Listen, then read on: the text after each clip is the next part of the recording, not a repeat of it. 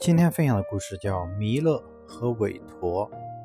去过寺庙的人都知道，一进庙门，首先是弥勒佛笑脸迎客，而在他的北面则是黑口黑脸的韦陀。但相传在很久以前，他们并不在同一座庙里，而是分别掌管不同的庙。弥勒佛热情快乐，所以来的人非常多，但他什么都不在乎。丢三落四，没有好好的管理账务，所以入不敷出。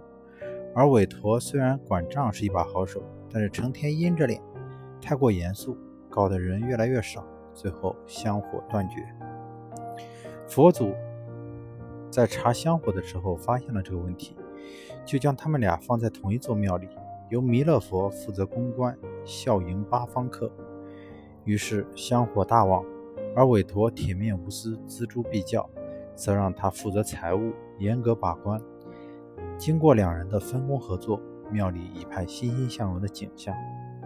世上没有废人，关键是如何运用搭配。